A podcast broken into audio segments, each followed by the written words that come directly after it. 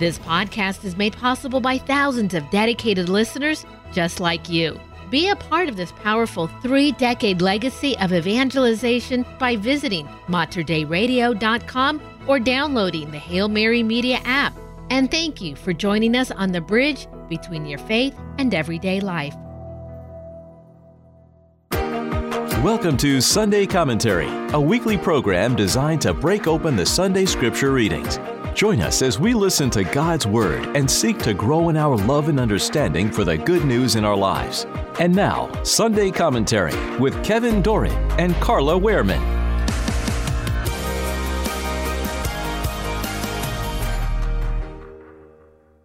The liturgical scripture readings for the fifth Sunday in Ordinary Time. A reading from the book of Job. Job spoke, saying, Is not man's life on earth a drudgery? Are not his days those of hirelings? He is a slave who longs for the shade, a hireling who waits for his wages. So I have been assigned months of misery, and troubled nights have been allotted to me. If in bed I say, When shall I arise? Then the night drags on. I am filled with restlessness until the dawn. My days are swifter than a weaver's shuttle. They come to an end without hope. Remember that my life is like the wind. I shall not see happiness again. The Word of the Lord. Thanks be to God. The responsorial psalm Praise the Lord who heals the brokenhearted. Praise the Lord who heals the brokenhearted. Praise the Lord, for he is good. Sing praise to our God, for he is gracious. It is fitting to praise him. The Lord rebuilds Jerusalem, the dispersed of Israel he gathers. Praise the Lord who heals the brokenhearted. He heals the brokenhearted and binds up their wounds. He tells the number of the stars, he calls each by name. Praise the Lord who heals the brokenhearted. Great is our Lord and mighty in power. To his wisdom there is no limit. The Lord sustains the lowly, the wicked he casts to the ground. Praise the Lord who heals the brokenhearted. A reading from the first letter of St. Paul to the Corinthians. Brothers and sisters, if I preach the gospel, there is no reason for me to boast, for an obligation has been imposed on me, and woe to me if I do not preach it. If I do so willingly, I have recompense. But if unwillingly, then I have been entrusted with a stewardship. What then is my recompense? That when I preach, I offer the gospel free of charge, so as not to make full use of my right in the gospel. Although I am free in regard to all, I have made myself a slave to all, so as to win over as many as possible. To the weak, I became weak to win over the weak. I have become all things to all, to save at least some. All this I do for the sake of the gospel, so that I too may have a share in it. The word of the Lord. Thanks be to God. A reading from the Holy Gospel according to Mark. Glory to you, O Lord. On leaving the synagogue, Jesus entered the house of Simon and Andrew with James and John. Simon's mother in law lay sick with a fever. They immediately told him about her. He approached, grasped her hand, and helped her up. Then the fever left her, and she waited on them. When it was evening after sunset, they brought to him all who were ill or possessed by demons. The whole town was gathered at the door. He cured many who were sick with various diseases, and he drove out many demons, not permitting them to speak because they knew him. Rising very early before dawn, he left and went off to a deserted place where he prayed. Simon and those who were with him pursued him, and on finding him, they said, Everyone is looking for you. He told them, Let us go on to the nearby villages, that I may preach there also. For this purpose I have come. So he went into their synagogues, preaching and driving out demons throughout the whole of Galilee. The Gospel of the Lord. Praise to you, Lord Jesus Christ. Well, Kevin, here we are with the fifth Sunday in ordinary time and kicking off the month of February. Very quickly kicking off the month of February. 2024 is in full swing here. And, uh, you know, we really have, I think, the theme of the mystery of suffering in the readings. And I found on February 5th, this coming week, a uh, saint that can really help us through some of this mystery of suffering. Uh, this is Saint Agatha. Again, her feast day is the 5th and she is one of the most highly venerated virgin martyrs in the Catholic Church. She was born around 231, uh, around Sicily area, and uh, she was, as she grew up, she was desired by a gentleman named Quintanius, and uh, he had his these persistent proposals, which she had spurned um, because she had wanted to be a consecrated virgin. And he said, "Well, if I can't have you, I'm bringing you before the judge." And guess who the judge was? It was him. so, That's convenient. Yeah, not convenient. So he had her imprisoned in a brothel. That did not change her. He brought him. He brought her before him once again. Sent her off to prison. Had her tortured. Ended up having her breast cut off. Uh, this this is terrible, spurned love sort of thing or whatever. I don't know, but um, no food, no medical attention, and then Agatha had a vision of the apostle Saint Peter, who comforted her and healed her wounds. Uh, still, Quintanius was not uh, impressed. He had her stripped and rolled over uh, hot coals, and then she passed into heaven around 251. She was she was only about 20 years old. So, what a a life of suffering for Christ and her purity that Saint Agatha really provides for us this week to really reflect on. And of course, these readings have so much of that mystery of suffering in it. So, Saint Agatha, please read up her on her on February 5th. Yeah. yeah.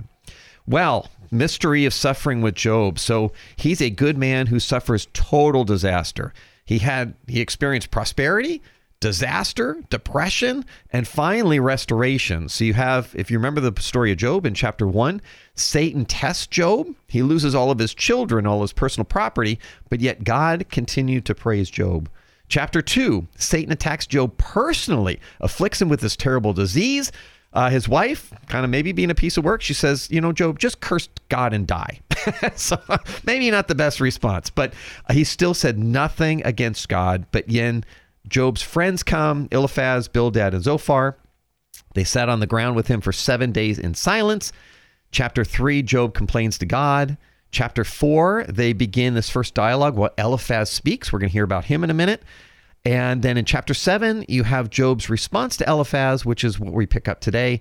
And they talk for the next 33 chapters. So this is the dialogue between his response to Eliphaz. Oh, uh, yeah. like you say, this is uh, that discussion about um, his friend trying to convince Job that all of his loss and suffering, it's just a punishment for something that Job did to offend God. You know, that's a very Old Testamentish way of thinking, that loss and hardship General tragedies in life are punishments inflicted by God. That is so untrue. The problem with that kind of thinking is that it trivializes God. It reduces our omnipotent creator of the universe to nothing more than a vengeful tyrant who wants his pound of flesh. Bad things happen. We live in a broken world and we can't assign that blame to God. God created everything, and everything that God created is good. It is through the free will refusal of mankind to cooperate with God's will that brought death and destruction into the world. Sin didn't create something new, sin simply distorted the good that was already created. So, getting back to Job's dilemma, in adopting the belief that Job's troubles are the result of God's punishment, that the fact that that not only trivializes God's greatness, but the mindset places the blame on God for the corruption that exists due to the sin of mankind. You know, life's hardships, sicknesses, suffering, and death, they exist in this world not as a result of God's punishment, but rather as a result of our sin. Yes, exactly. And and you know, with this whole conversation as you bring up between Eliphaz and Job, uh, I thought it would be good to. Uh, kind of bring a few comments on how not to be an Eliphaz. Yeah. so, so, these are actually Who some, needs a friend yeah, like right? that, right? yeah. So this is a way, you know, this is actually some comments from a Catholic Answers uh, chaplain a few years ago, and uh, I think this is really important because if you have either yourself that's going through something this this difficult, or someone uh, a friend of yours who is going through something difficult, I think it's important to really understand how to be with that person and how not to be that with that person and how not to help them. So these are things that you don't want to say to a Job. First off, you don't want to say, "Hey, others have it worse. What are you there to complain about?" Well, you know, these comparisons between you and others uh, you know, while they might be, say, a rational thought by someone who's not suffering, you know, they still don't cancel out these lived experiences of suffering and pain and hurt. You know, I think it's much better to kind of say, hey, I'm with you and you are not alone. I will be with you through this journey. Secondly, you don't want to be an Eliphaz and say, well, if you had more faith, you wouldn't be so miserable. so Job had plenty of faith. Um, but we need to remember that St. James in his epistle said, Is anyone sad among you? Let him pray. Be with that person in prayer.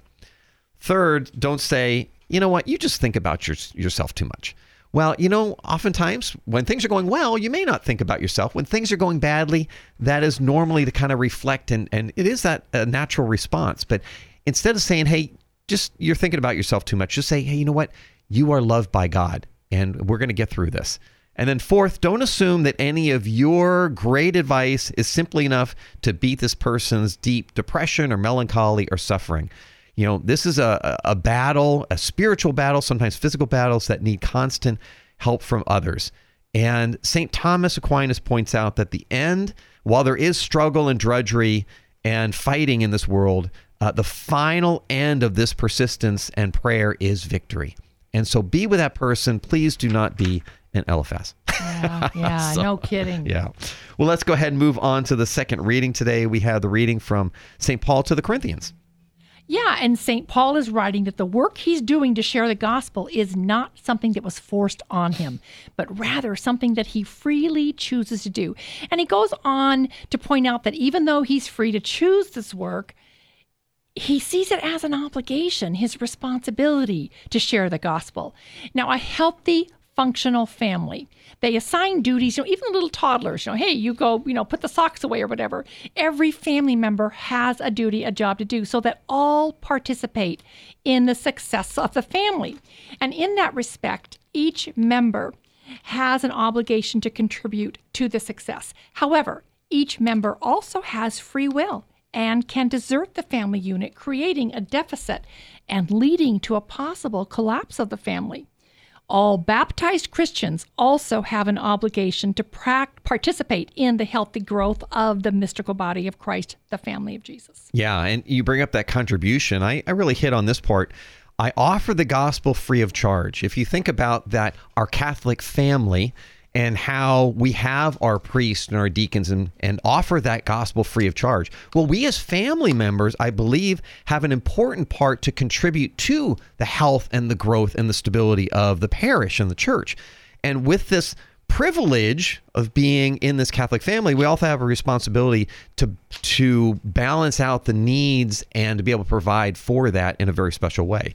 And so I'm thinking about this. Think about oftentimes you read this and you go, well, if the church offers the gospel free of charge. Well, that probably means that, hey, I can uh, just take everything else from the church that they offer free of charge. And, you know, a laborer still deserves a just wage. You know, we often think anything to the related to church obviously needs less money.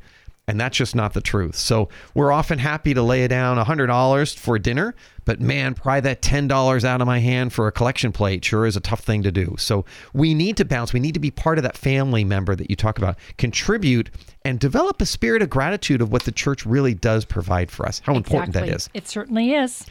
Well, in closing, what do we have for the gospel today? Well, St. Mark tells us that Jesus um, approached this is uh, Peter's mother in law we're talking about. So he approached her and he grasped her hand and he helped her up, and then the fever left her. I think there's a lesson about how Jesus heals if we if we break this down. In order for Jesus to help her, first of all, he he approached her uh, and he took her hand. But in order for him to take her hand, she had to accept the helping hand of Christ she had to become a willing participant. Too often, people refuse to let Jesus take their hand because of their own willfulness. You know, think about a two year old, they fight to be free of a hand that's holding them, you know, to, to cross that busy street. The child wants independence. I want to do it my way.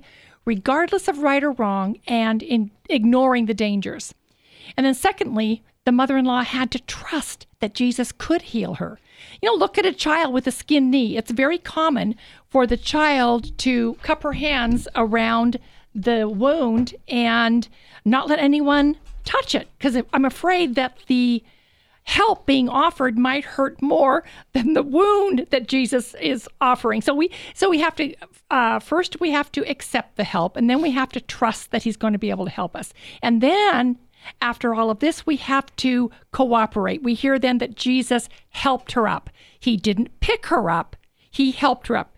And when hardships and tragedies strike, a lot of people just refuse the help that God offers because, in order for God to help us, to cure us, we have to accept the fact that He is God and we're not. We have to submit ourselves to His will for our life, and we have to cooperate with His will for our lives. Amen. Amen. You've been listening to Sunday Commentary with Kevin Doran and Carla Wehrman, produced at the studios of Mater Dei Radio.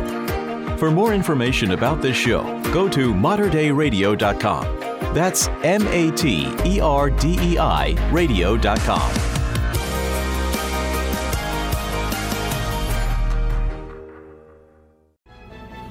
If you enjoyed this podcast, please consider sharing it with a friend. You can support this vital mission of evangelization through materdeiradio.com or the Hail Mary Media app. And thank you for helping us lead souls to Jesus through the Blessed Virgin Mary.